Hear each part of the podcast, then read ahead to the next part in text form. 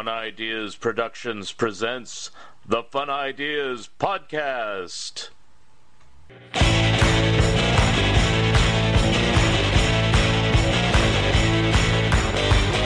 We see the syphilitic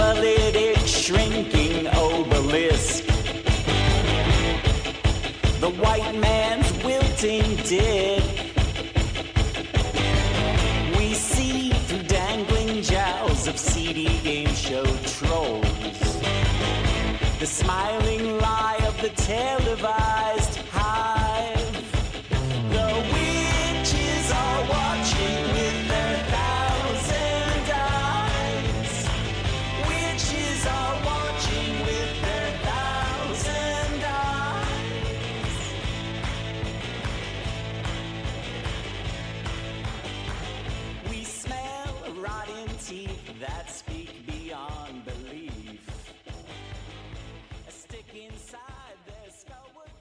Hi, this is Mark Arnold, and welcome to Fun Ideas Podcast number 66.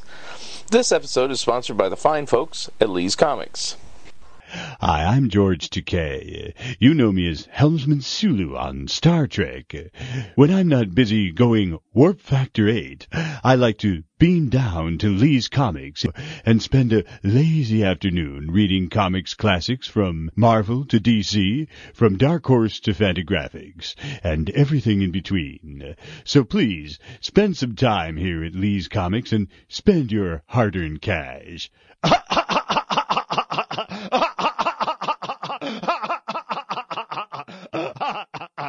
Fun Ideas Podcast is made possible by listeners like you and from Lee's Comics of California, selling you what your mother threw out since 1982, online at leescomics.com. Headquarters, the timeline of the Monkees' solo years is out. Get it in paperback or hardback, and soon as an ebook on bearmanormedia.com or at Amazon. My co-author Michael A. Ventrella will be attending Beatlefest and selling and signing copies of it and our previous Monkees book there. Uh, he will be attending at the end of March. I'm doing the final edits for the TTV scrapbook, and I will be turning it in soon.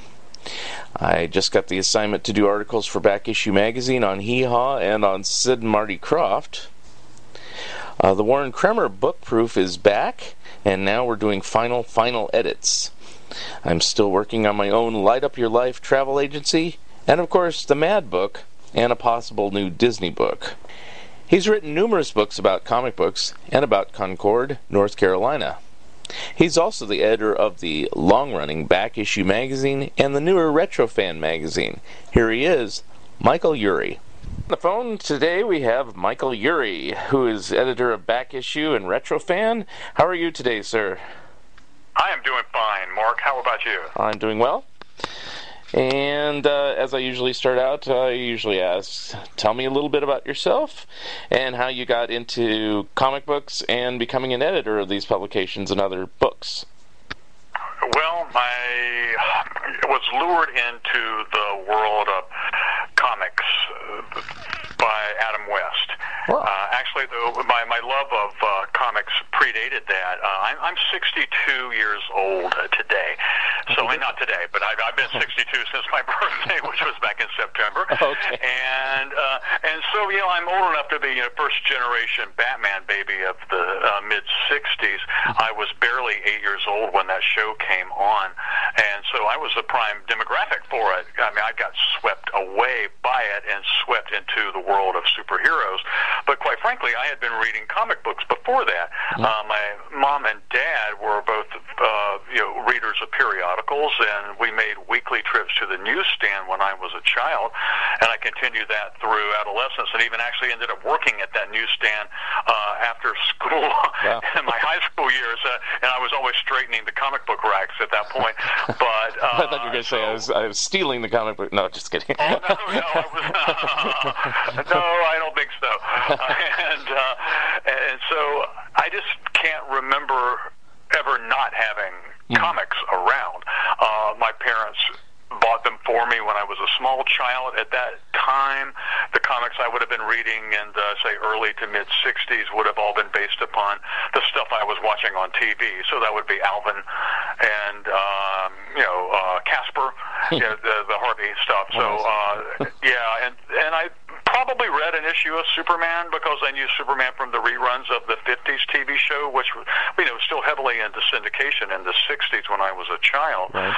But uh, by the time Adam West, Burt Ward, and Batman, you know, came, and uh, January 12th, 1966, you know, that, that, that a wonderful date, uh, one, of the, one of the prime dates in my personal calendar. Uh, I again was just sucked into that world. It was just mesmerizing. The color. Uh, I did not get the humor because it wasn't humorous to me back then. You know, my parents would laugh, and I that would just freak me out. I did not understand what was so funny about, you know, say Robin being held over a big frying pan or something. And I thought that was yeah, that was pretty scary. Yeah, and. uh yeah, and I did not. I, I went through my entire childhood and then even adolescence watching these uh, reruns. I never noticed Cesar Romero's painted over oh, wow. Joker. I never noticed it until later, you know. and it was actually in a book.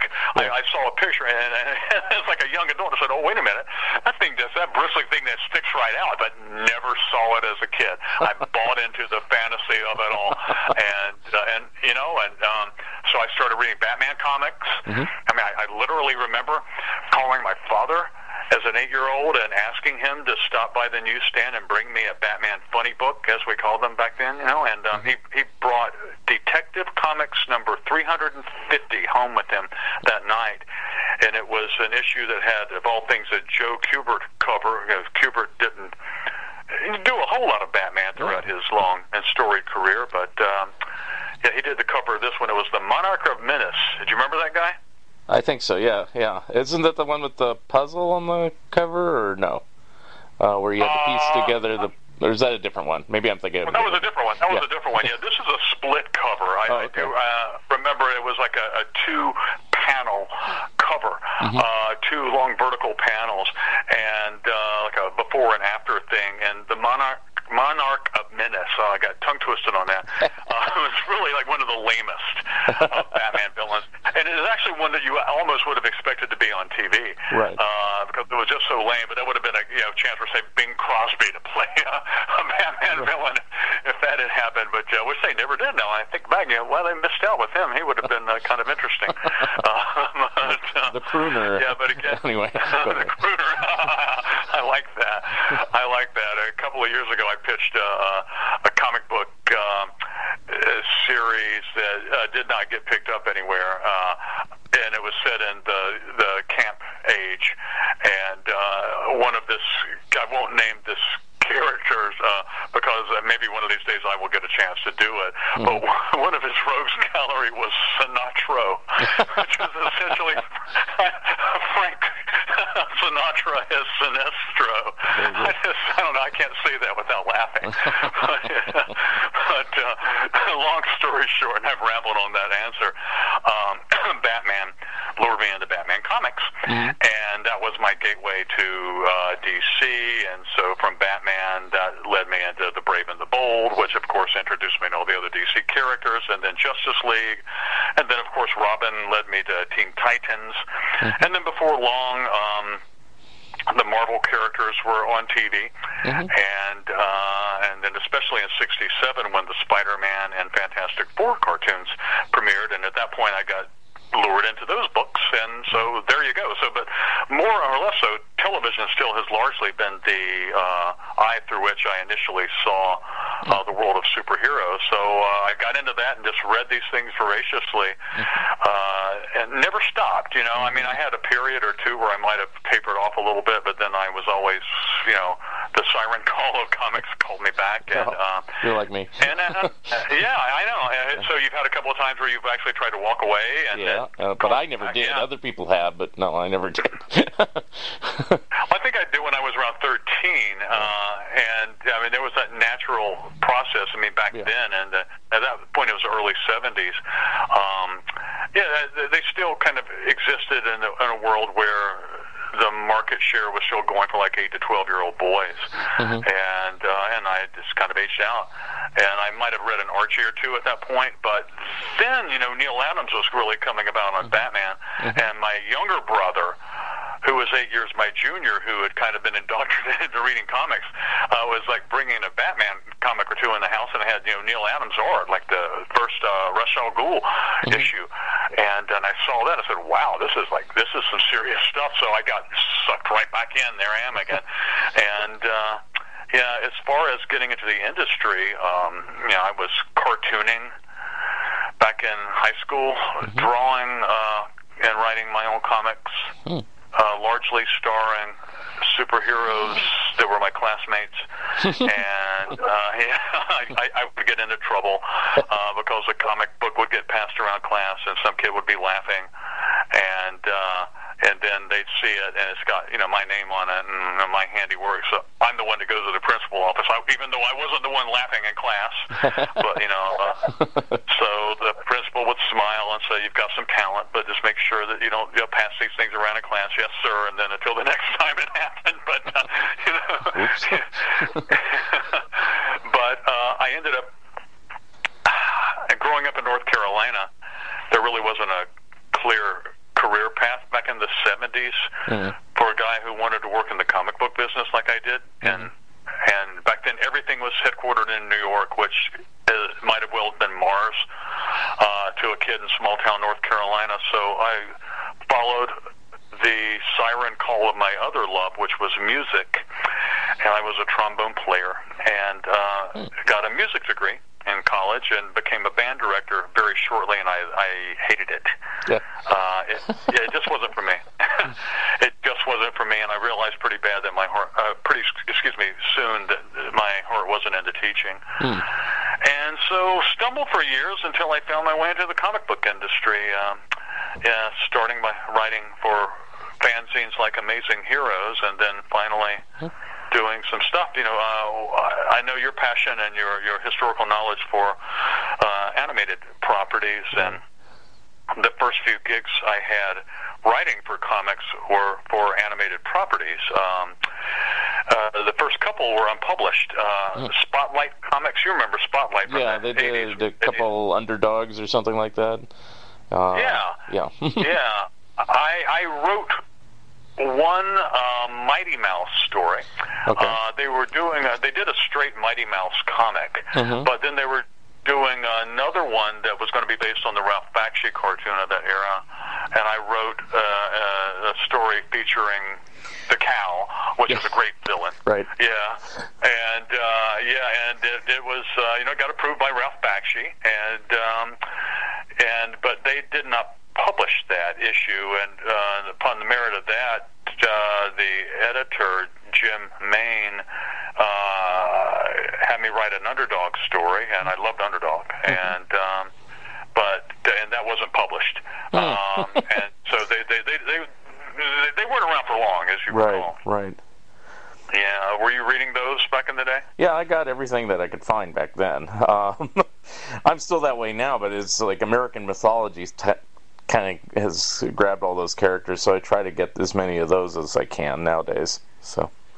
Yeah, yeah, and uh, they're doing a, a good job with that. I wish Underdog were published a little more frequently. But yeah, well, that yeah, that's my only reservation about them is that they kind of have sporadic and erratic publishing schedules on all their characters, and it's like it's hard to find them all, you know, and things like that. But I get them if I can. but, but still, overall, I mean, I think in 2020 we're lucky that you can still get an underdog comic book. True, true. yeah, even if you only get one every nine months or so, right. you know, that's still better than none at all. But uh, the actual first comic book uh, story that bore my credit was, I guess, when it came out in '87. Uh, it was Peter Porker, the Spectacular Spider Ham. Um, okay. but it wasn't in it wasn't in Spider Ham's own comic by that point. The Star Comics line and everything for Marvel had gone away, but Peter Porker was popular enough for them to keep him alive as a backup series oh, in Marvel. Right tales. Right. Yeah, so I wrote I wrote a handful of those, and I am very proud to say that I created the Pun Fisher. Which was, uh, here it is like 87, 88, right? And uh, and at that point, I, I'm also an editor at Comico, mm-hmm. the comic company in Norristown, Pennsylvania, and I found my way up there to um, the the Philadelphia region for that job, and um, I was still writing some Spider Ham stories. And you know, The Punisher was really hot in the late '80s and mid to late '80s, and so I asked Jim Salicrup, the uh, the editor of Marvel Tales, I said, could I do a takeoff of the Punisher?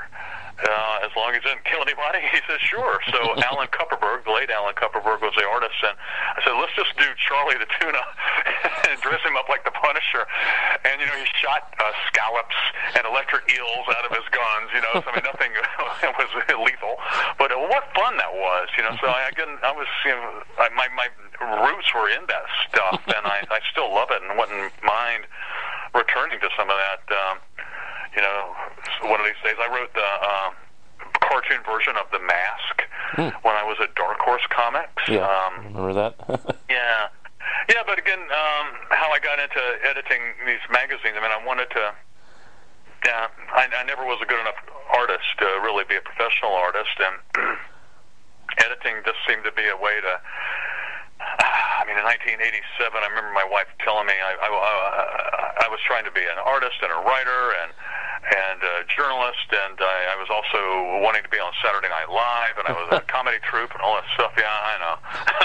and she said, you know, honey, you need to just focus on one thing. And so um, there were a couple of assistant editorial jobs that I knew were open because I had started to make some contacts with people in the industry through Amazing Heroes when I was writing for them, and uh, inquired simultaneously to Comico and to DC.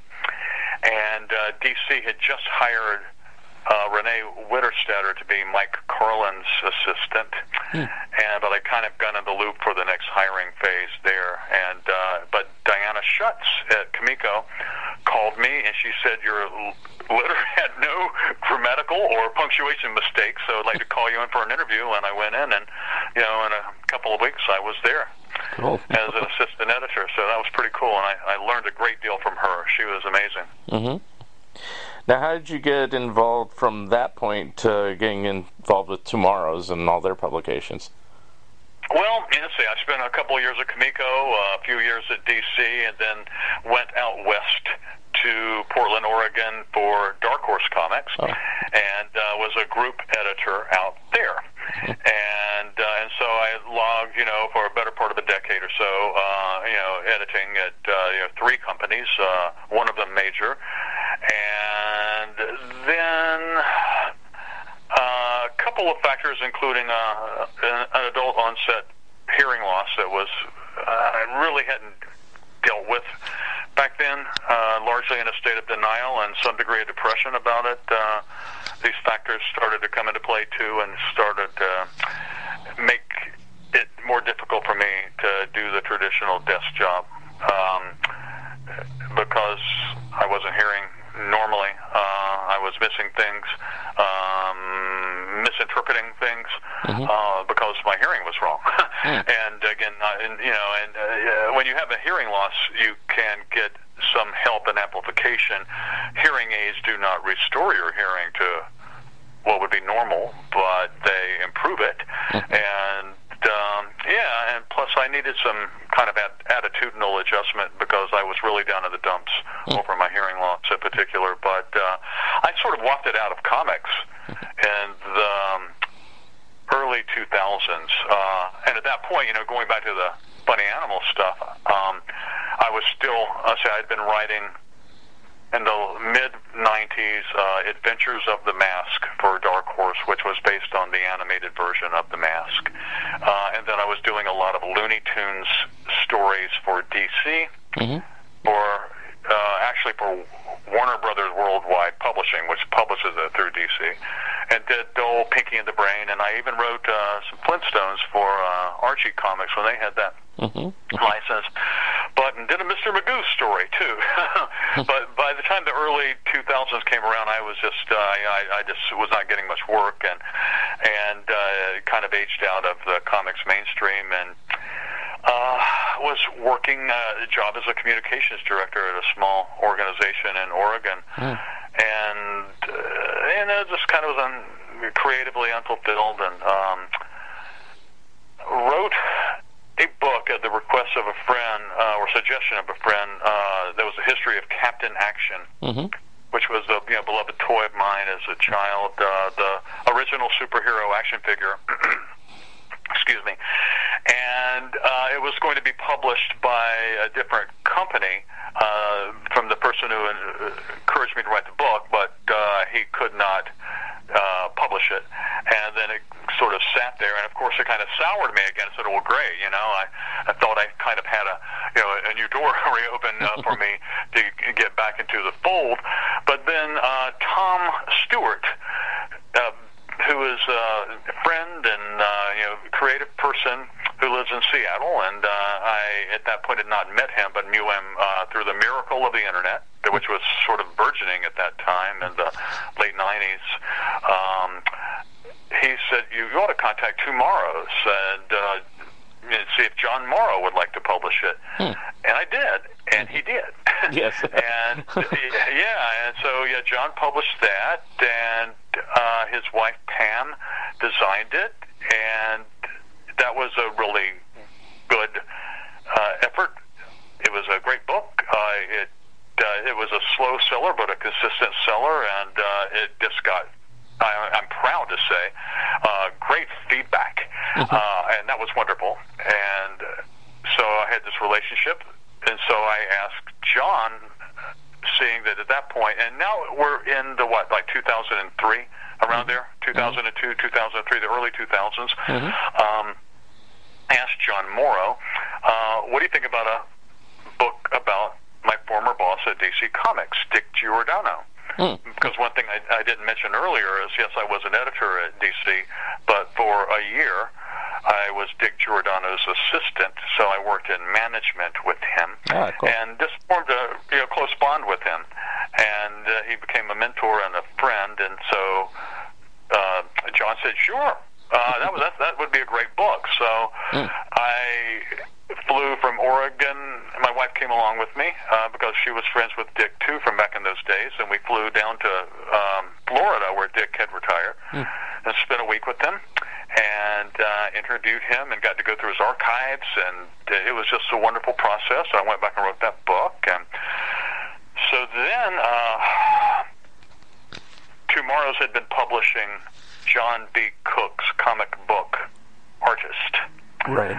And John had taken that to a different publisher, Top Shelf, mm-hmm. and there was a vacancy on John Morrow's uh, publishing calendar for a comics journal, and um, he had the title back issue in mind, and a couple of the features therein, uh, rough stuff, the pencil art showcase, and uh, greatest stories never told.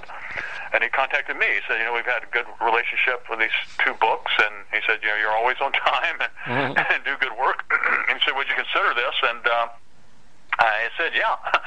So that, uh, we started that in late 2003, and here we are, you know, in 2020.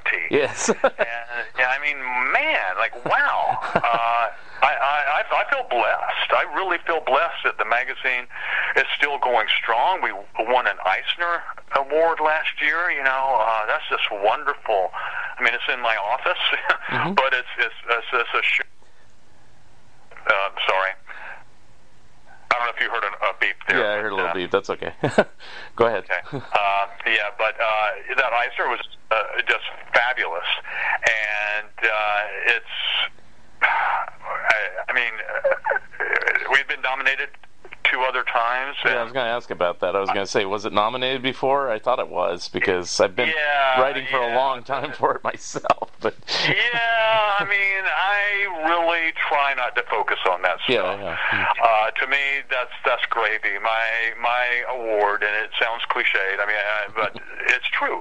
My reward is just to be able to work on this magazine, to get these oral histories and then these nostalgic studies, um, the stuff that I grew up with, mm-hmm. that the readers grew up with. But but it's not just it's not just stoking the fires and flames of nostalgia. It's you know looking at the material, and you do this with your wonderful you know source books on animation and and pop culture too.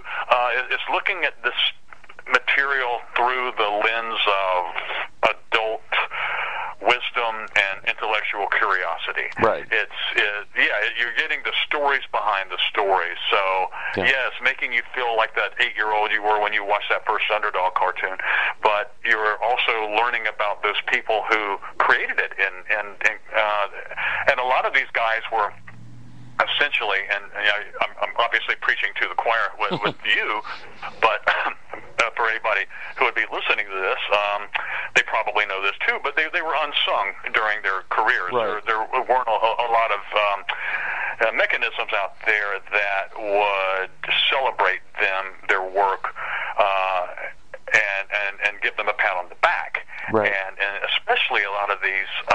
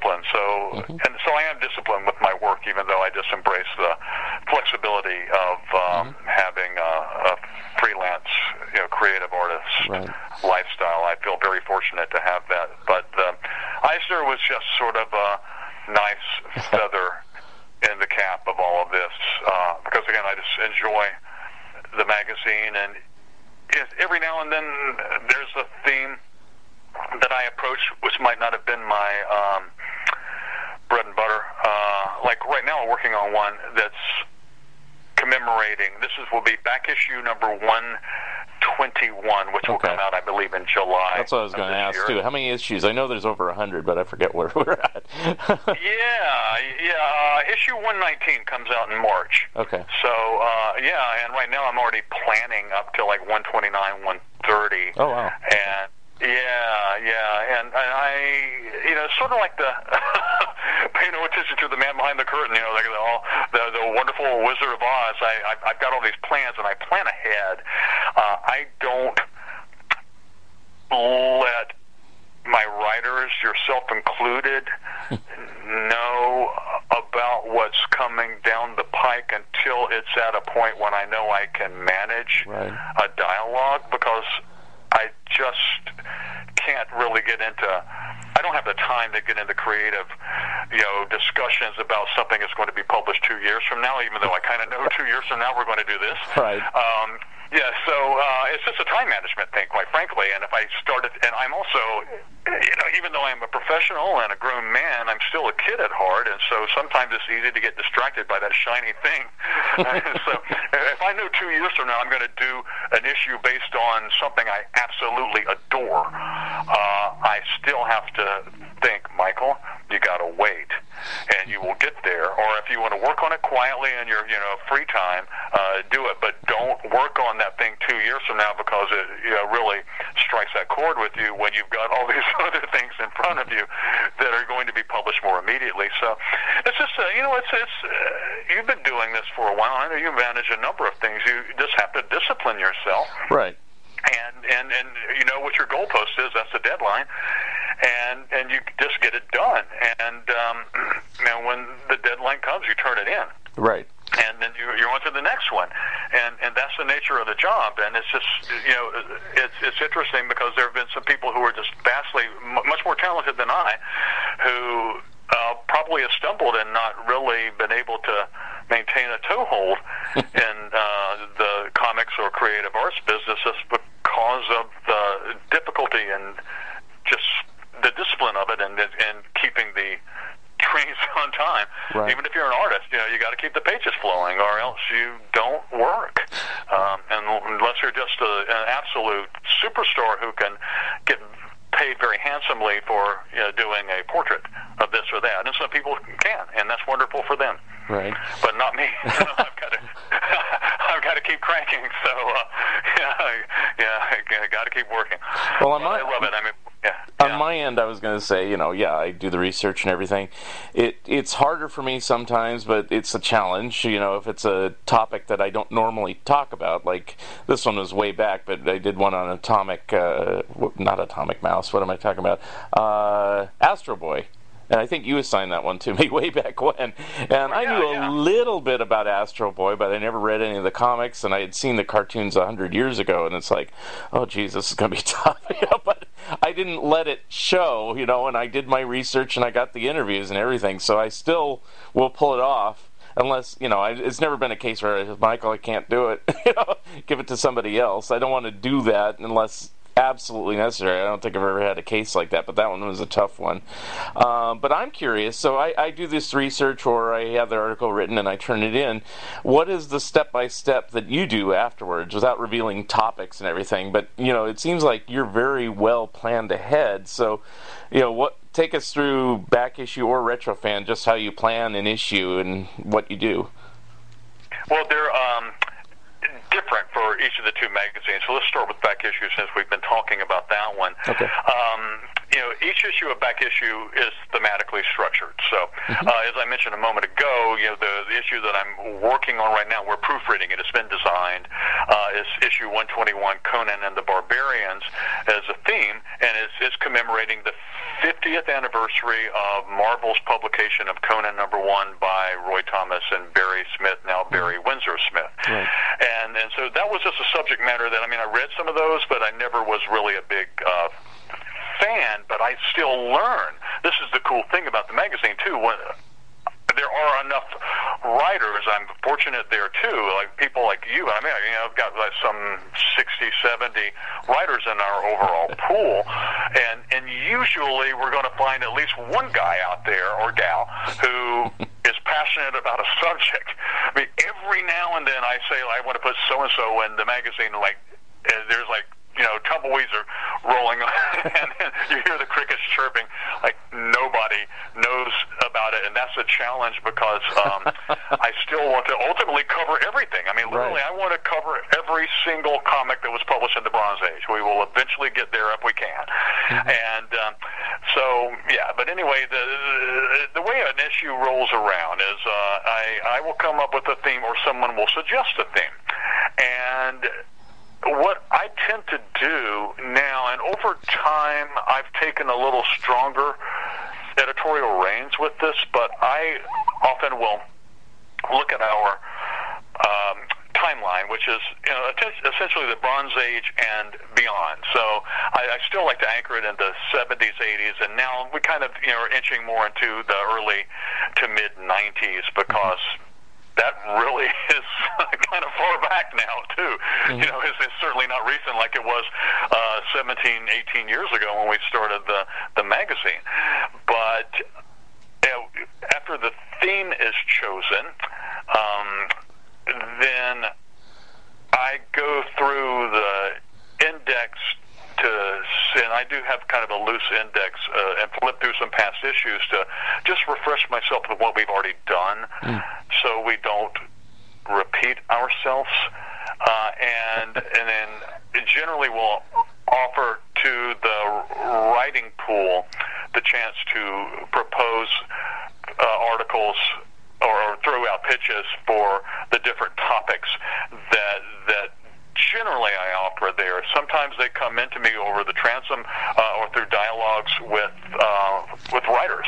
Um, and every now and then there is a topic that I know I want to cover where there's a go-to writer. I mean, case in point, with you, an underdog. Know, we're going to do uh, an issue for 2021 that's you know based on uh, you know TV Tune characters, and um, it. Uh, I didn't even consider opening the floor uh, for underdog because I just knew that you were perfect for that.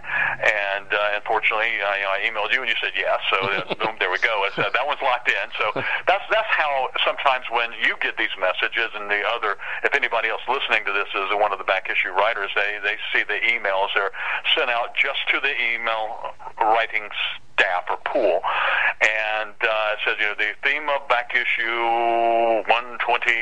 123 is superhero romance, mm-hmm. and so uh, you know have a couple of things already there uh, that may be assigned due to previous discussions or whatever. I mean, occasionally I've had these really passionate uh, uh, uh, appeals from writers. I really want to do this, and the reason I'm the best for it is because I have known this creator for you know 20 years, whatever. And every now and then, that's that sways me. Yeah, okay, yeah, you you've got the inside track. Let's you can do it. Right. Um, okay. But uh, I, then uh, I open up the floor for the pitches from the writers, and they send in their proposals, and then I, you know, basically ha- I read them all and try to consider who's going to be the best fit for that.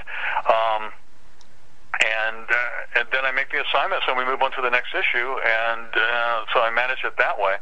Um, and really, I, with each issue too, even though there is a theme, I try not to let it be too heavy in one direction.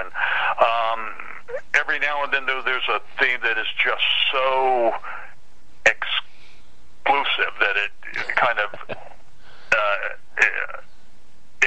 exclusive. Let me let me rephrase that. I, am getting tongue twisted here. Uh, a theme that will just exclude the inclusion of something that's not firmly anchored to the theme itself. Um, and that would be in the case of, uh, say, issue 119 is Guardians of the Galaxy. Um, I briefly toyed with the idea of throwing in a Guardians of the Universe article into that, just to throw a little DC content in there and doesn't not make it all Marvel specific. Mm-hmm. But uh, the Guardians of the Galaxy issue was actually uh, presented to me by uh, a fellow who's just done a wonderful amount of uh, work in interviewing like everybody who's you know produced a Guardians comic going back to uh, uh, the early days of, hmm. uh, through the Jim Valentino series of the 90s, and uh, then more contemporary work with, say, Keith Giffen. And so I have these, you know, three sections um, Bronze Age, Copper Age and Modern Age of uh, Guardians of the Galaxy interviews that he provided, and sandwich in between them are histories of Rocket Raccoon and Star Lord, both characters who started, you know, independent of the Guardians and actually had you know, kind of a healthy amount of stories published about them in the Bronze Age of comics. So, mm-hmm. um, with each issue, though, essentially, again, the writers get a chance to make their pitches, and and I already have some material I want to see there, and and I just keep that process moving forward. You know, we're, we're uh, now into like the 18th year of production of this magazine, and and I still have a folder full of ideas of for future themes, and, and and they get suggested to me on the Facebook page, uh, and every now and then one of the writers will say, "Well, have you ever thought of a so and so issue?" And uh, and wow, no. And when when people do suggest that, I also you know give them you know credit inside the magazine and have a comp copy sent them as a thank you for their uh, creativity and their participation. Now, Retrofan is a whole different story. Um, we haven't mentioned it other than just by name in this conversation, but you know, Retrofan is essentially um, a magazine that is now in its second year, uh, actually now in its third year, we premiered. Wow, in, you know, mid uh, 2018. I think so, issue uh, seven uh, was we, the last one I saw. I don't know, issue seven. Yeah, I don't know. Uh, yeah, issue, issue eight's now coming out. Oh, okay. Uh, this, okay. this one in a couple of weeks. Yeah, and and now we're bi-monthly, so oh, okay. be more Okay. fans. but you know, our, our mandate here is to uh, celebrate the the crazy cool culture you grew up with, which is. Um, you know, mainly 60s, 70s, 80s, although now I'm starting to flirt a little bit with the 50s too, because there's some iconic stuff there, like The Adventures of Superman and uh, Sheena, mm-hmm. uh, that also had legs in later generations.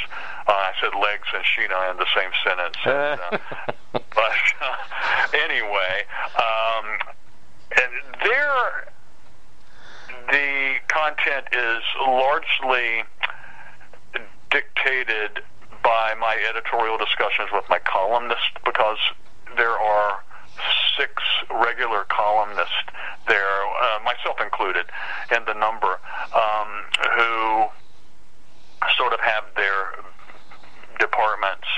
You know, Andy Mangels does uh, mm-hmm. Retro Saturday Morning, and um, yeah, uh, Scott Saavedra, who is also the designer, does his uh, Secret Sanctum, which he covers all kinds of stuff. You never know what he'll cover. I mean, he did one on letters that his dad made him write to celebrities uh, when he was a kid.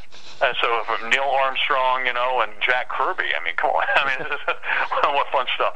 Uh, and um, we have uh, Ernest Farino, Ernie Farino. He's an Emmy-winning, uh, you know, sci-fi effects director, and uh, he often handles monsters and sci-fi, but every now and then he'll steer into other directions. He wrote this great behind-the-scene piece on um, the Dick Van Dyke Show.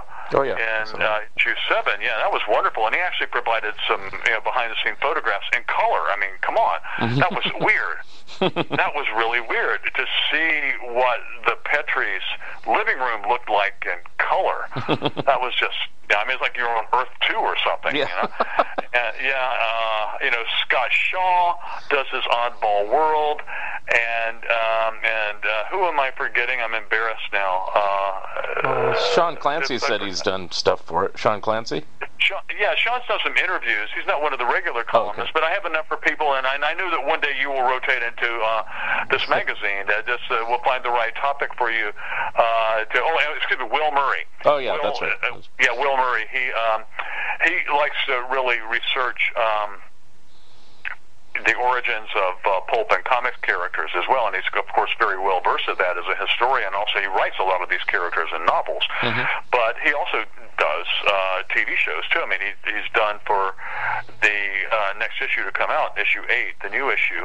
He, he did a great piece on Honey West. Oh wow! which, uh, yeah, yeah. I mean, that one season show with Anne Francis of uh, '66 to '67, which is really kind of trailblazing. Um, you know, a female private eye, and uh, and it actually did pretty well in the ratings. But it turns out that ABC ended up opting for uh, bringing over uh, the British import, The Avengers, uh, and so Diana Rigg, the delightful and wonderful Diana Rigg, sort of out Honey West uh, Honey West uh, on the air on ABC.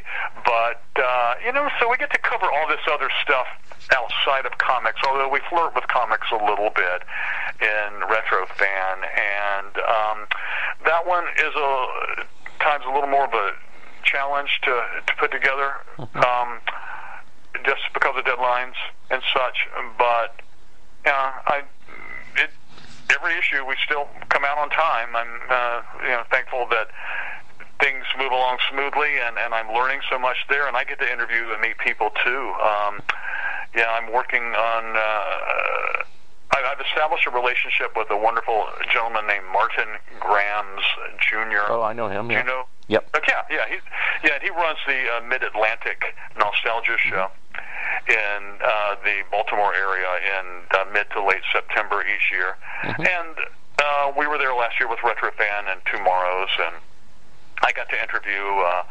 uh, uh, Geri Reischl, who played uh, Fake Jan, you know, in the Brady Bunch Variety yes, Hour, and she's just, she's wonderful. Mm-hmm. You know, uh, and she and I hit it off. Great interview. So there's a Fake Jan Brady interview coming up in Retro Fan, and uh, the and Retro Fan was just a big hit there, and mm-hmm. so uh, through Martin, we've kind of formed this relationship, and um, you know, he's we're just doing kind of cooperative ventures, and uh, I'm getting more of an opportunity now to work with them to uh, get access to some of the celebrities there for interviews for retro fans. So I can't name any specifics at this point, yeah. but there are a number of people who will be coming to his shows that will also be appearing in retro fan interviews, and I'm excited about that. And one of them, uh, I've been speaking with this person's um, publicist over this week, and if it uh, does happen, it's going to be a great, um,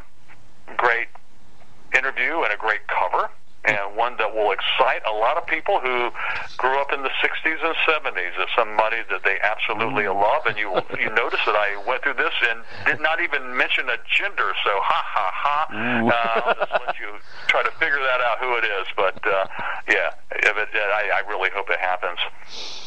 But, Now, do you so- get time yeah. to with all, doing two magazines and now uh, you said Retrofan going bi-monthly? Do you still have time to do books? I mean, you did like Hero a Go Go, which I think is kind of like the precursor to Retrofan in a certain respect. Uh, but do you have time to do anything else, or it's just the magazines now? Well, right now it's mainly the magazines. Yeah. Um, I yeah, Hero Go Go was my last book, and it was sort of a precursor to Retro Fan. Uh, Retro Fan magazine itself was an idea that had been in mind, although not with that name. It was just sort of it sort of had the um, the blanket working title of Retro Magazine. Um, and it's something I wanted to do going as far back as 2012. But uh, this uh, it was just a matter of timing. Uh, it, it wasn't quite right back then for a couple of reasons. And after doing Hero a Go Go, after spending a year of immersion into rereading those old campy comic books and watching Space Ghost and you know Hercules, you know cartoons Mighty Hercules and and, and Captain Nice and and uh, and then listening to the Monkees and the Cowsills and the Beatles and you know watching Lost in Space and all this other stuff. It it primed me for a retro fan. And Scott Saavedra was the designer of Hero a Go Go, and he and I just formed a great relationship. And I remember after he delivered the layouts of Hero a Go Go, I said, you know, Scott, man, thank you for bringing my childhood to life. He said, what do you mean your childhood is my childhood too, man? and so he gets it, and so that's kind of the attitude we have with uh, retro fan. We're just we're just loving it, but Yeah. you know, it's again, it's more than nostalgia. I mean, uh, you know, people just dig up all this trivia and behind the scenes stuff. So the challenge I have there, though, is it's a little more uh, general audience skewed than back issue. I can afford to be a little more niche, you know, oriented in back issue and go into some of the, you know, the realm of uh, the true fanboy or the true OCD collector. Whereas um, with retro fan, I still have to remember that yes, we are distributed on the newsstand at Barnes and Noble, and now I hear we're making it into uh, some Books-A-Million, so that's good because we are finding some readers that way Yeah. and, and, and that's great. It's riskier because we have to produce more copies that uh, generally get returned.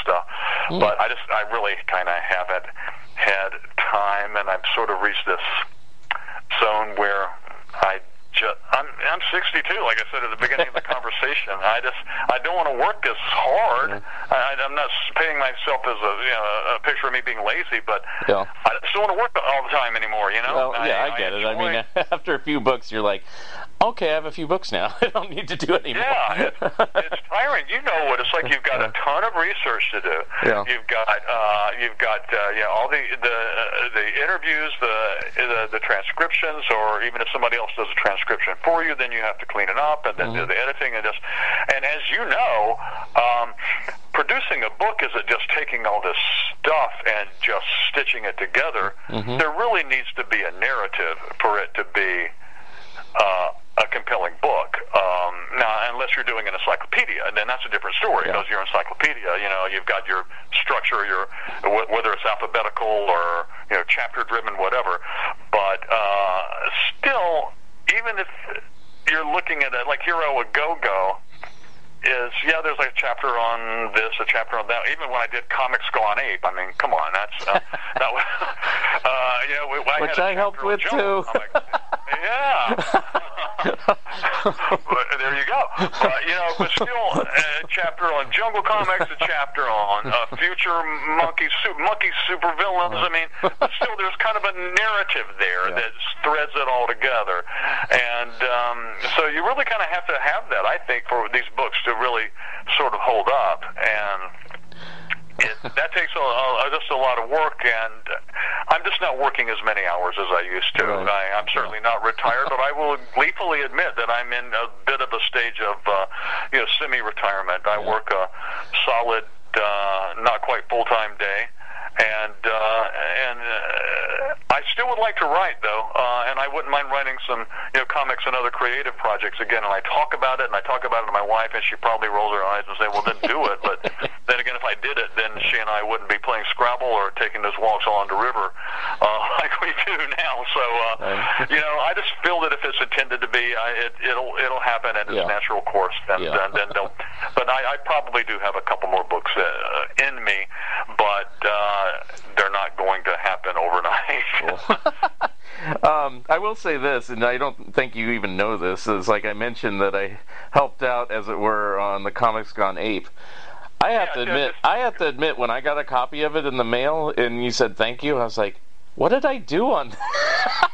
and then I saw the Casper King Kong cover, and I go, oh, okay, it was something to do with that, I'm sure. But it was one of those ones where, wow, I, I didn't even, you know, so I was kind of half joking where I was like, I helped out on that one.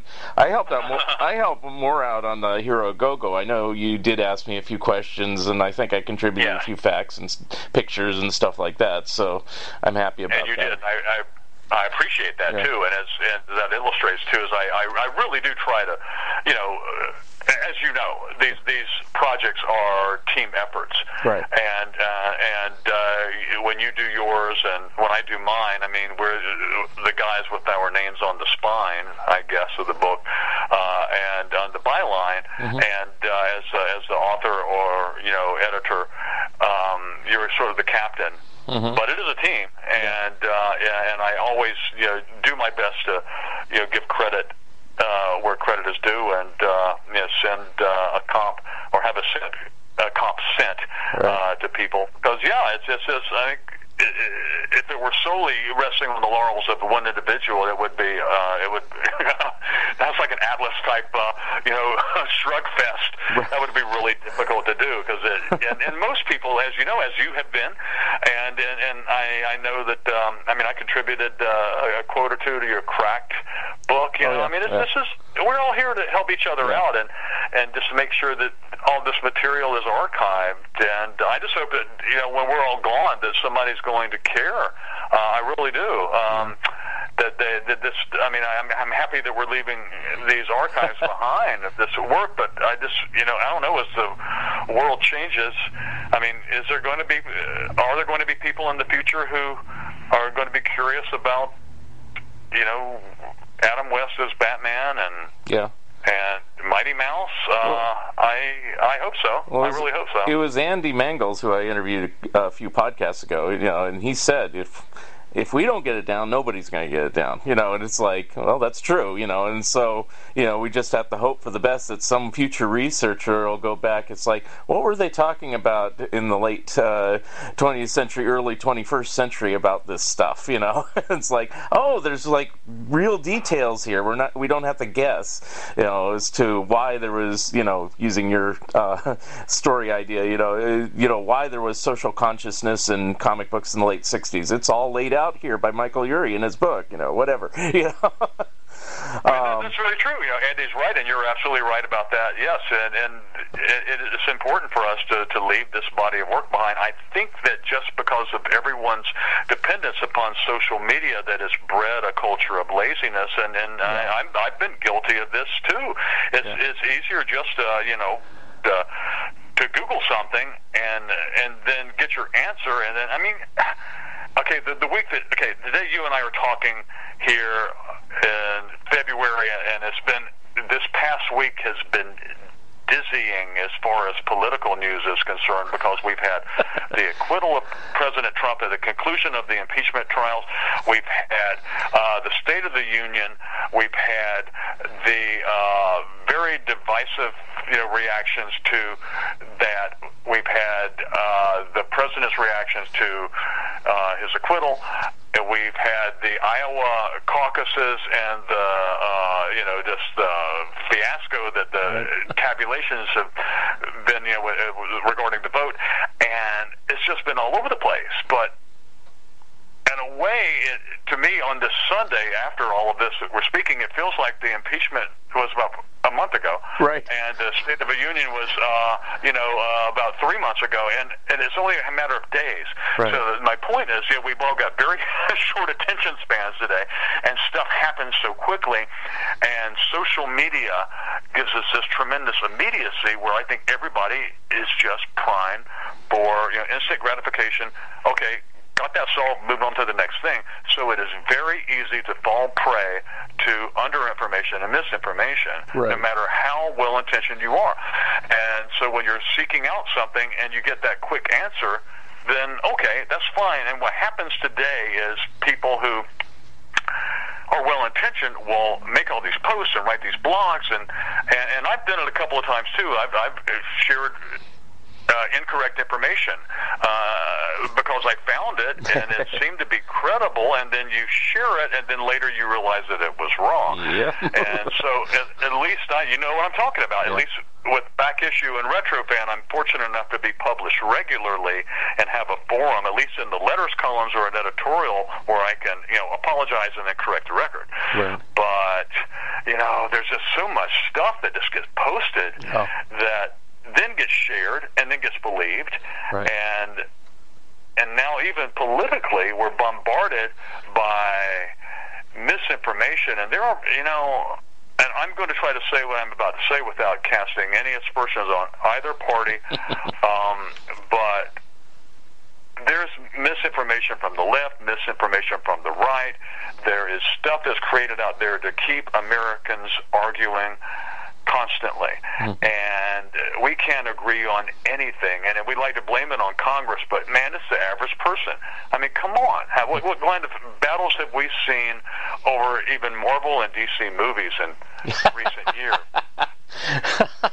I mean, and people hate each other over this yes. stuff, and I just don't get that. You know, right. I mean, we are lucky to live in a day to be able to choose between like what six or seven different superhero TV shows, yeah. and to have all this stuff in the movie theater, and the fact that people hate each other over uh, this and that, I just I don't get that. I don't get that. I wish our culture could lighten up a little bit about that and just be thankful that we've got all this stuff. You don't have to love it all, right. but just because somebody doesn't like it doesn't mean that they hate you. The identity politics and identity entertainment culture where if you don't love or what I love or think the way I think politically, then you've insulted me. That to me is crazy. Yeah. That is. So we, we we need to stop that and not take that kind of stuff so personally because the real important stuff is not getting solved. Right. You know, our, uh, people aren't getting educated, people aren't getting opportunities, our infrastructure is crumbling because we keep going on and on about this or that or Game of Thrones versus this or that. I mean, it's just like, come on, people. It's Yeah. just, Appreciate all the good stuff we've got and stop fighting. yeah. It will change. I can't guarantee it will be for the better, but it will change. So it, this is temporary. So whatever it is, but I get what you're talking about. Um, yeah. But um, had a couple questions here. Now, that, oh, um, I just wanted to mention some other books you've done since you know we're talking about your career and everything like that. So you've done some of those companion books. So you did a Krypton companion, a Batcave companion, and a supervillain book. I don't know if that said companion on the title. Is that all your books plus the Dick Giordano and Hero and all that? I did the Justice League companion too. Yeah, yeah I said that one. Um, yeah, yeah, yeah. And uh, the super villain book was a sequel to the superhero book. It was an encyclopedia, oh, okay. A to Z, and that was for a publisher called uh, Visible Ink Press. Oh, okay. Uh, Probably, yeah, probably best known for the Movie Hound uh, companion. Yeah, uh, yeah. That the, did I get the name right? Yeah, that sounds um, right. And, yeah. And those have been in print for a while, and they, they still produce those. Although, um, yeah, the uh, superhero book came out first, and I was one of the contributing writers, as was Andy Mangels. Mm-hmm. And then I had a good relationship with the uh, editor of that, and and she and I partnered uh, to edit mm-hmm. the uh, co-edit the supervillain book, and I was one of the contributing writers of that as well. So uh, let's see. Then Captain Action has had two printings, a revised second edition. Hmm. Batcave Krypton. Uh, I'm I'm looking across the shelf right now. Yeah them, so I'm within eye shot. Uh, the yeah, Hero a Go Go being the last one. Yeah. Uh, I've done um, four regional history books. I was going to ask you about that because I saw some books about Concord. Is that you? Uh huh. Is that you? Hi, that's me. Oh, okay. Yeah, actually, in, in, the case of North Carolina, it's actually pronounced Concord. Concord. In, uh, okay. Uh, Concord, right? Mm-hmm. okay. But uh, that's that's my hometown, Concord, North Carolina. Okay. And um, when uh, after having lived in Portland, Oregon for 14 years, initially drawn out there by Dark Horse Comics, uh, in 2007, my wife and I moved back to our mutual native state, North Carolina, and we ended up in my hometown of Concord. Although we don't live there now, we lived uh, uh, in Hurricane Alley on the coast, and uh, and a beautiful uh, uh, town called New Bern, North Carolina, huh. and it's uh, the colonial capital. So there's a lot of history here, and uh, mm-hmm. this is just a gorgeous city at two rivers. But um, for four years, when living in Concord, I was the executive director of the uh, nonprofit organization that was a history organization. So um, I got to preserve the history, which was really an extension of what I had started to do at that point. This was uh, 2008 through 2012, so I already had five years of back issue under my belt mm-hmm. at that point, and so I was thinking, and I actually used this when I applied for the job. Um, so, you know, I've been chronicling comic book history and popular culture history, and uh, I, I can do it with this too. And I've got this publication, you know, record, and, and so I got this job, and it was part time, and I still did that with back issue and wrote the books and. Um, in 2012, I mean, as I mentioned earlier, that's what even when I was considering starting um, retro fan, but at that point, let's see, I was editing back issue. I was the executive director of the history organization. I was the curator and uh, director of two small museums oh, in wow. town. I was writing these history books for Arcadia Publishing, which are largely uh, books that are photo driven, but I had to dig up the photos and get the stories and you know collect the material and and and write the captions and write the chapters and all that. And I was still writing the history books like the Krypton Companion and and uh, you know a second edition of Captain Action. And I was very active as a volunteer uh, with my church. I was on the church choir. I was the Rotary Club, uh, the Hearing Loss Association of America. I was the state president. I was having heart palpitations. uh, I, I was, I was, you know, I thought I was going to die. I mean, I, I literally was like sleeping four hours a night. I was a 50 something overachiever and just going, going, going, going, going, and literally was burning myself uh, yeah, to a, a frenzy. I just I was burning out, um, and uh, I had to let some stuff go, and I uh, slowly but surely cut off a few things, mm-hmm. and that's why I'm a little reluctant to to go back to a question you had earlier. You know, do another book because yeah. I I can get swept into this stuff, and um, I just you know uh, I'm I still have tons of energy, but I, yeah. Battery isn't quite as boundless with the energy as it was. Uh, I, even when I was in my 50s, you know, I, I get tired earlier. You know, yeah. I go to well, sleep early. I'm so. there now. I'm 53, so it's like. Uh, um, yeah, it's gonna be, every year it's going to be a little different, and, you know. And, and I know I mean, I, am working on a Mad Magazine book, and it's like, no, I'm not going to get this done in a year. It's going to take two, three, four years, five, ten, if it has to. I just can't do it that fast anymore. well, you know, Mark, you're smart to understand that. Yeah. Because it will be better for you and better for the project mm-hmm. if if you have control of its deadline rather than its deadline having control of you. Yeah. And yeah, and, and, and you also are fortunate and uh, again good enough at this. You've done enough of this where you are able to take that time to deliver the project that you want to rather than uh, have to have it out to meet a, a, a slot uh, and a, a you know, publishing window that where you have to produce it maybe faster than is best for your health. And I've been but, there too, uh, but yeah. For the project. yeah, yeah. so, yeah, more power to you. Yeah. I, I, guess on your uh, dream book, maybe you could kind of introduce it like as serialized chapters in Retrofan or back issue or something like that, just, you know, to kind of get it started. And then when you get enough together, oh, I got a book. You know, it's like. Well, I, I think the thing that I, I would need to do for that is, uh, you know, the, the relevance book is to. Uh, I will have to have a couple of uh, conversations, some uh, nice uh, interviews with a few people who were sort of the movers and shakers of this type of material. And obviously, Denny O'Neil is going to be one of them. Right. Um, you know, Green Lantern, Green Arrow in particular. Um, and, you know, I think Neal Adams, because he brought a lot uh, to the table with that. And uh, Mike Friedrich was also somebody who was writing Justice League. Mm-hmm. Uh, now Stan Lee's gone. I mm-hmm. can't talk to him about this. Mm-hmm. Um, Roy Thomas, I can talk to him. Uh, you know, Roy, when he was writing Avengers, just very subtly started to. Um, uh, he he brought Black Panther into the Avengers roster and even had you know Black Panther um, unmasked on the cover of uh, like a late '60s uh, issue of Avengers. I cannot quote the issue number for you now, but it was a John Buscema drawn cover, and and that was sort of influential at the time because you know Black Panther's very first appearances in Fantastic Four, he was still fully masked, right? Um, even though it was a an historical you know moment to introduce a black character into comics in the mid 60s when Black Panther came along.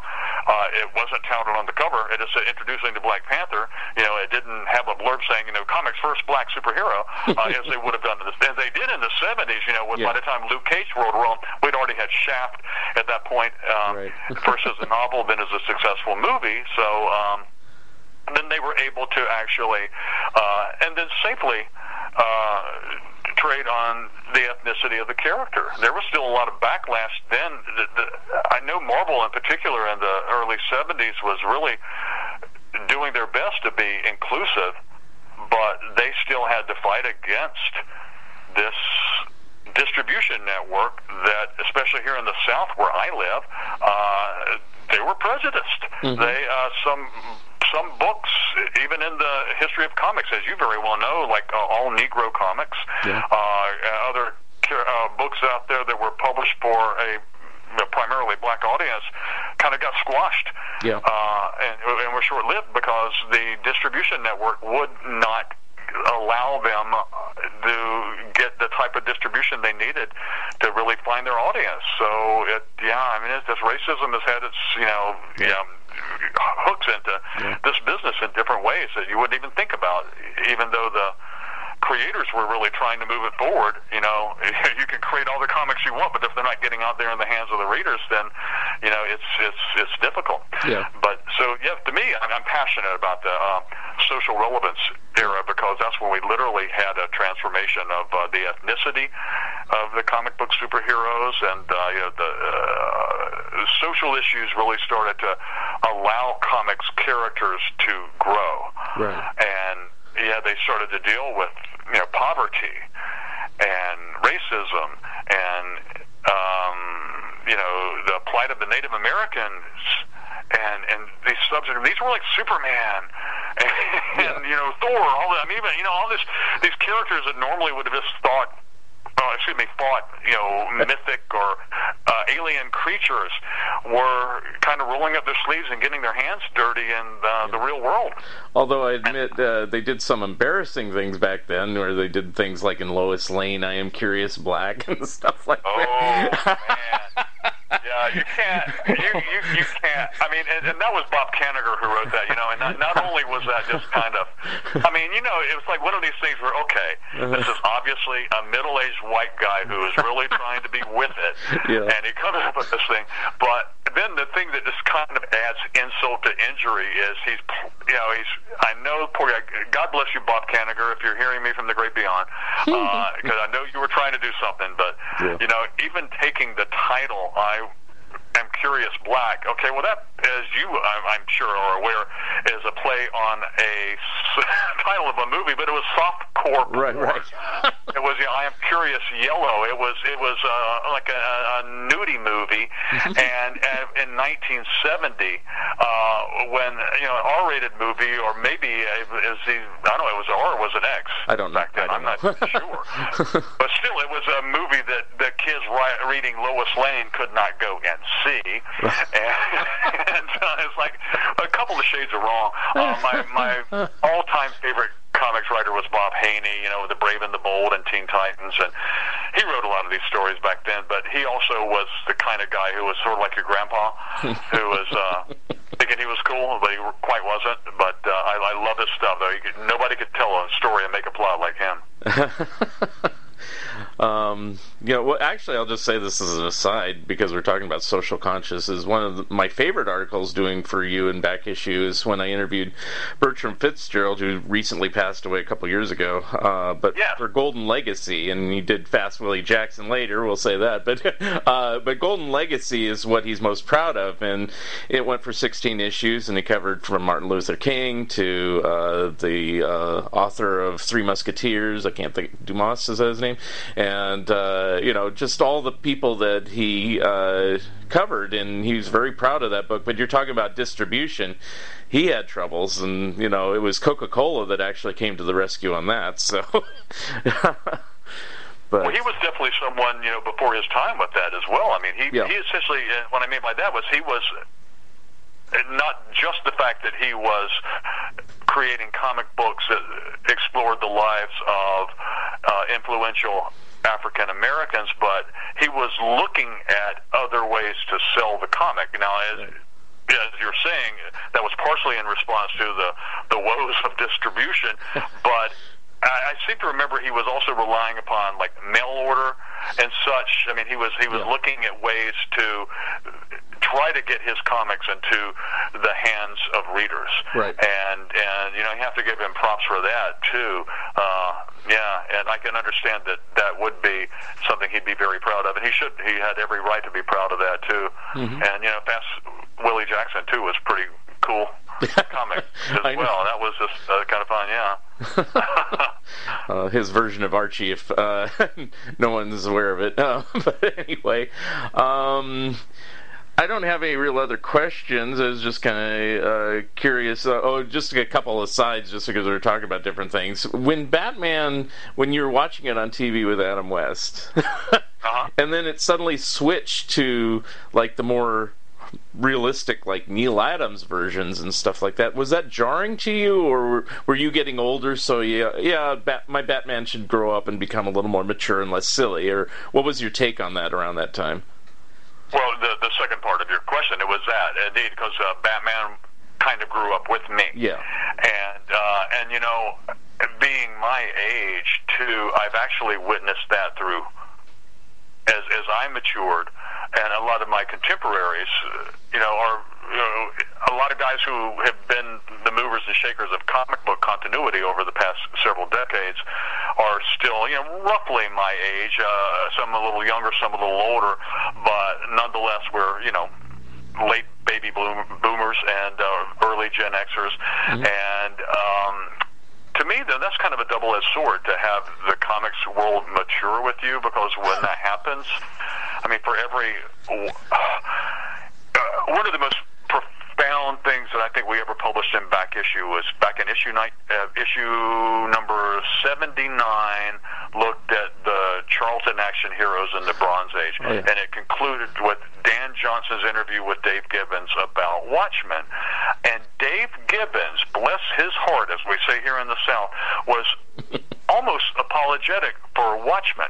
Not being ashamed of it, of course, no, of course not. It's, it's one of the most influential, you know, comic book uh, pieces ever, but he was kind of apologetic for the fact that so many people started to copy it, mm. and that what he and Alan Moore had uh, co-created as as a darker dystopian look at you know this postmodern take on superheroes sort of over time became the norm as it became more and more uh, copied. So what I've seen with this maturation of the comic book world is yes, okay, yes, Gwen Stacy died.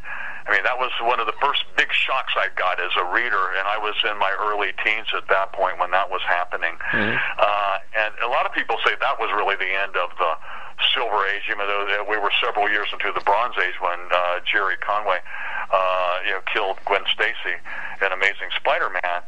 But at that point, though, you just sort of realize that okay, things can happen to these characters, and it might not be status quo next issue. And so, you know, the readers,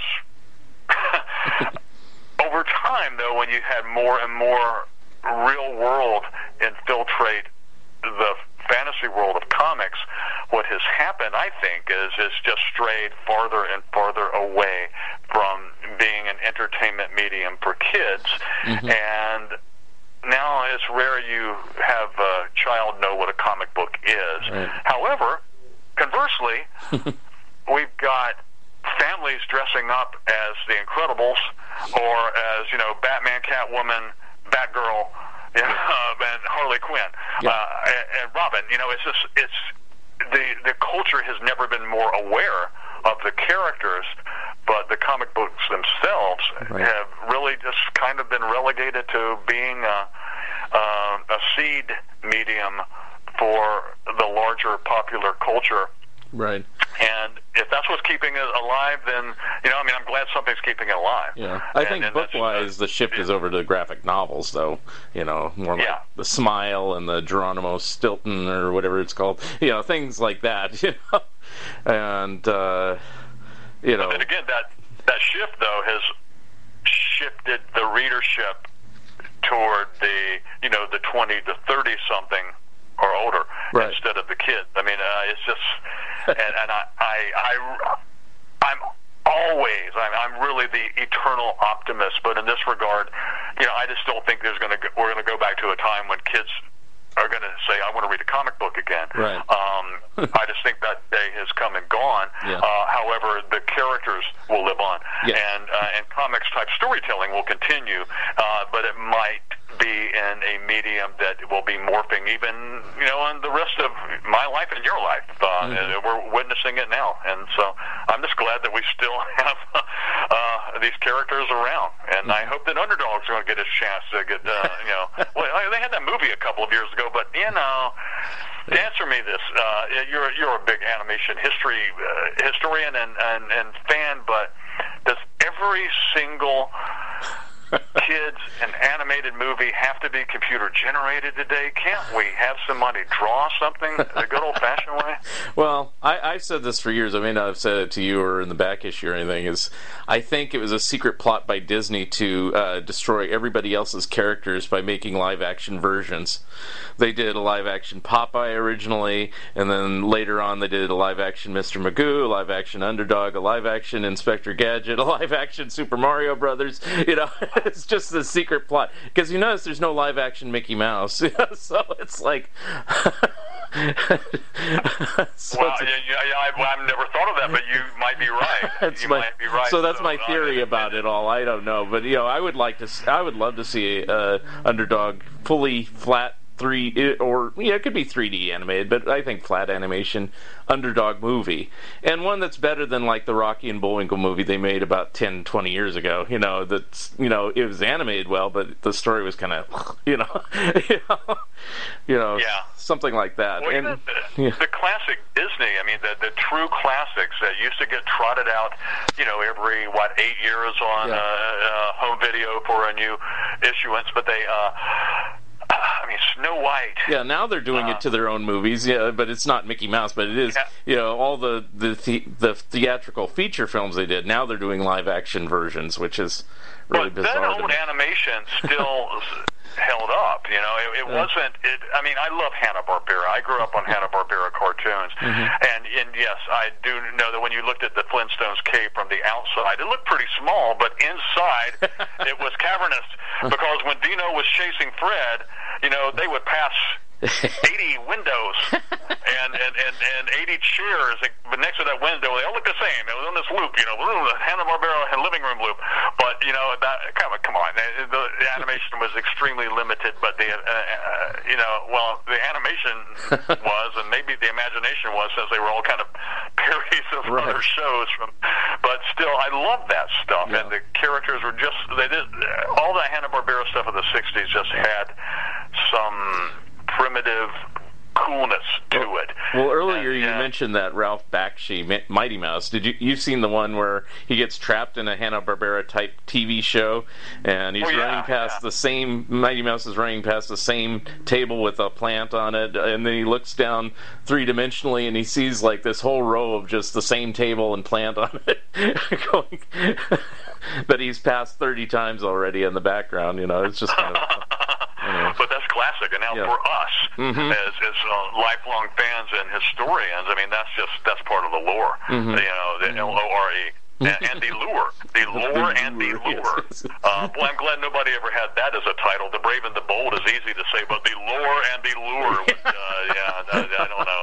Yeah, yeah, that's not when you go ask for at the comic shop after you stop by the pub Like- first. So, you know, I got a copy of the lure and the lure, please. But, That's uh, another anyway, Spider I- Ham title. no.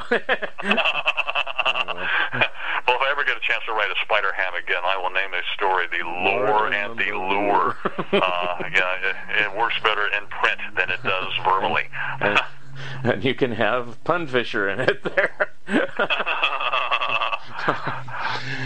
All right. Well, I've enjoyed talking to you. Is there anything you'd like to plug, or how people can get a hold of you, or what's coming up uh, in the next couple issues of Back Issue and Retrofan? Well, let's see. Um, the most immediate issues. Uh, I mentioned the Guardians of the Galaxy. Uh, one issue, uh, issue 119, uh, in March for uh, back issue, and it looks like the issue that was shipping in March for Retrofan issue eight is now coming out in late February instead, and some people are actually already getting their copies. Oh. And it has the seals on the cover, and uh, it's got Electra Woman and Dyna Girl, the Flintstones, uh, June Lockhart, uh, Mad Magazine in the 70s, uh, Mars Attacks. That's one. That's just wonderful. It's a really cool issue. And so those are the next immediate issues. But after that, um, Retrofan 9 has Reb Brown, the uh, 70s TV Captain America in it, and, um, and also an interview with William Daniels, the former president of the Screen Actors Guild, who uh, played Captain Nice in that Buck Henry superhero spoof TV show. He and his wife Bonnie Bartlett are interviewed, and they are a delight. uh, it's, it's literally like you're kind of sitting in the living room with your grandma and grandpa who uh, have Emmys, and uh, and he talks about Captain Nice, which I mean, this is a man who was the singing John Adams on Broadway and in film in 1776. Uh-huh. He was Yeah.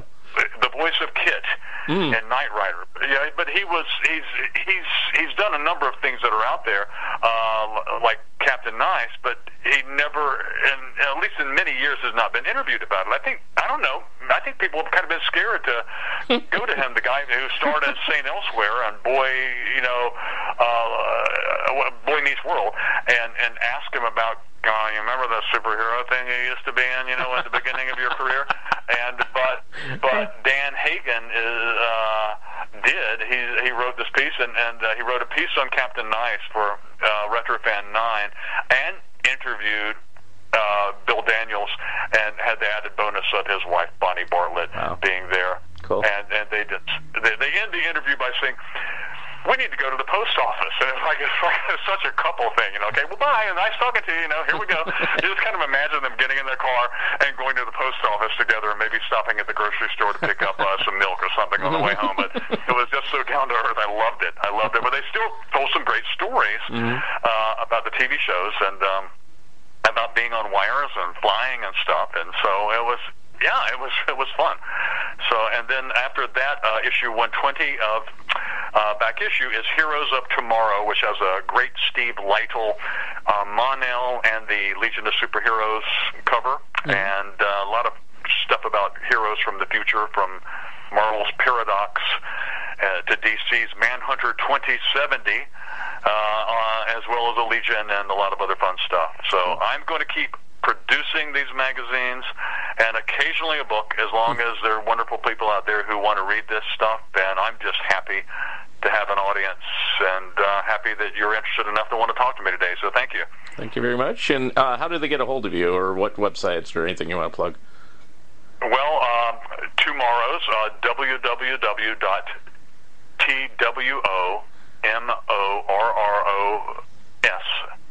dot com. WS. Whoops, I spelled that wrong.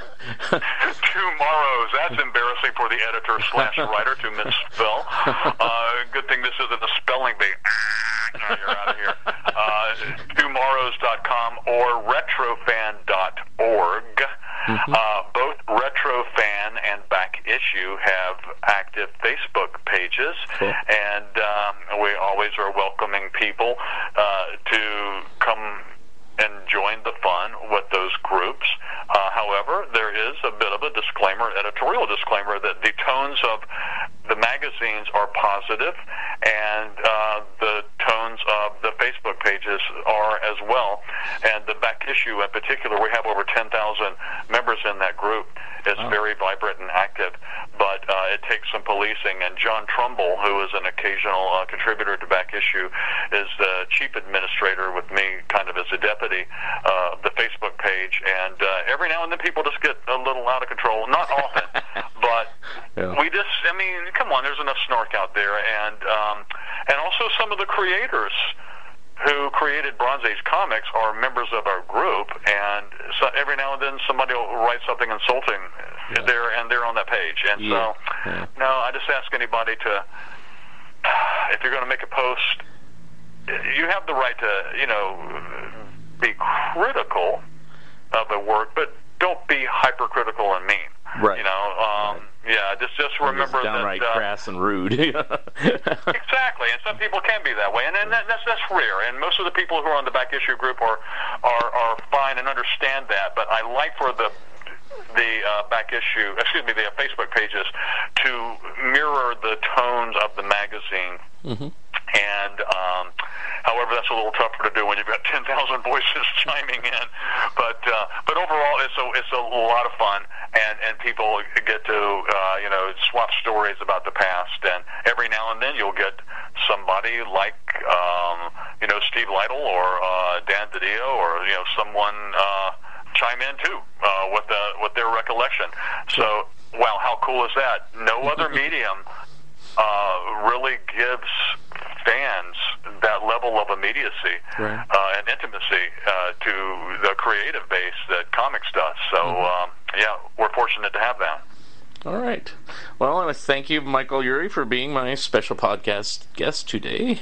And No, thank you, Mark Arnold, for inviting me. I really had a good time. Hope I didn't talk your ear off. that's fine. okay, thank you very much, and looking forward to many, many years more of uh, Retro Fan and Back Issue. Thank you. So am I. And thanks again for your time. All right, talk to you soon. Okay, bye now. Bye. Thank you for listening, and thank you, Michael Eury, for being my special guest. Episode number 67 will be coming soon. If you would like to comment and or be a guest on this podcast, please drop me a line at funideas.mark at gmail.com. Become a patron of Mark Arnold and Fun Ideas Productions. If everyone listening just contributed a dollar a month, that would be a tremendous help in continuing the production of my books and this podcast. Also, subscribe to my YouTube channel. The opening and closing music for the Fun Ideas podcast is provided courtesy of Andrew the Slow Poisoner Goldfarb and is used with permission. This has been the Fun Ideas podcast. This is Mark Arnold speaking. This episode is copyright 2020 Fun Ideas Productions. Thank you and good night.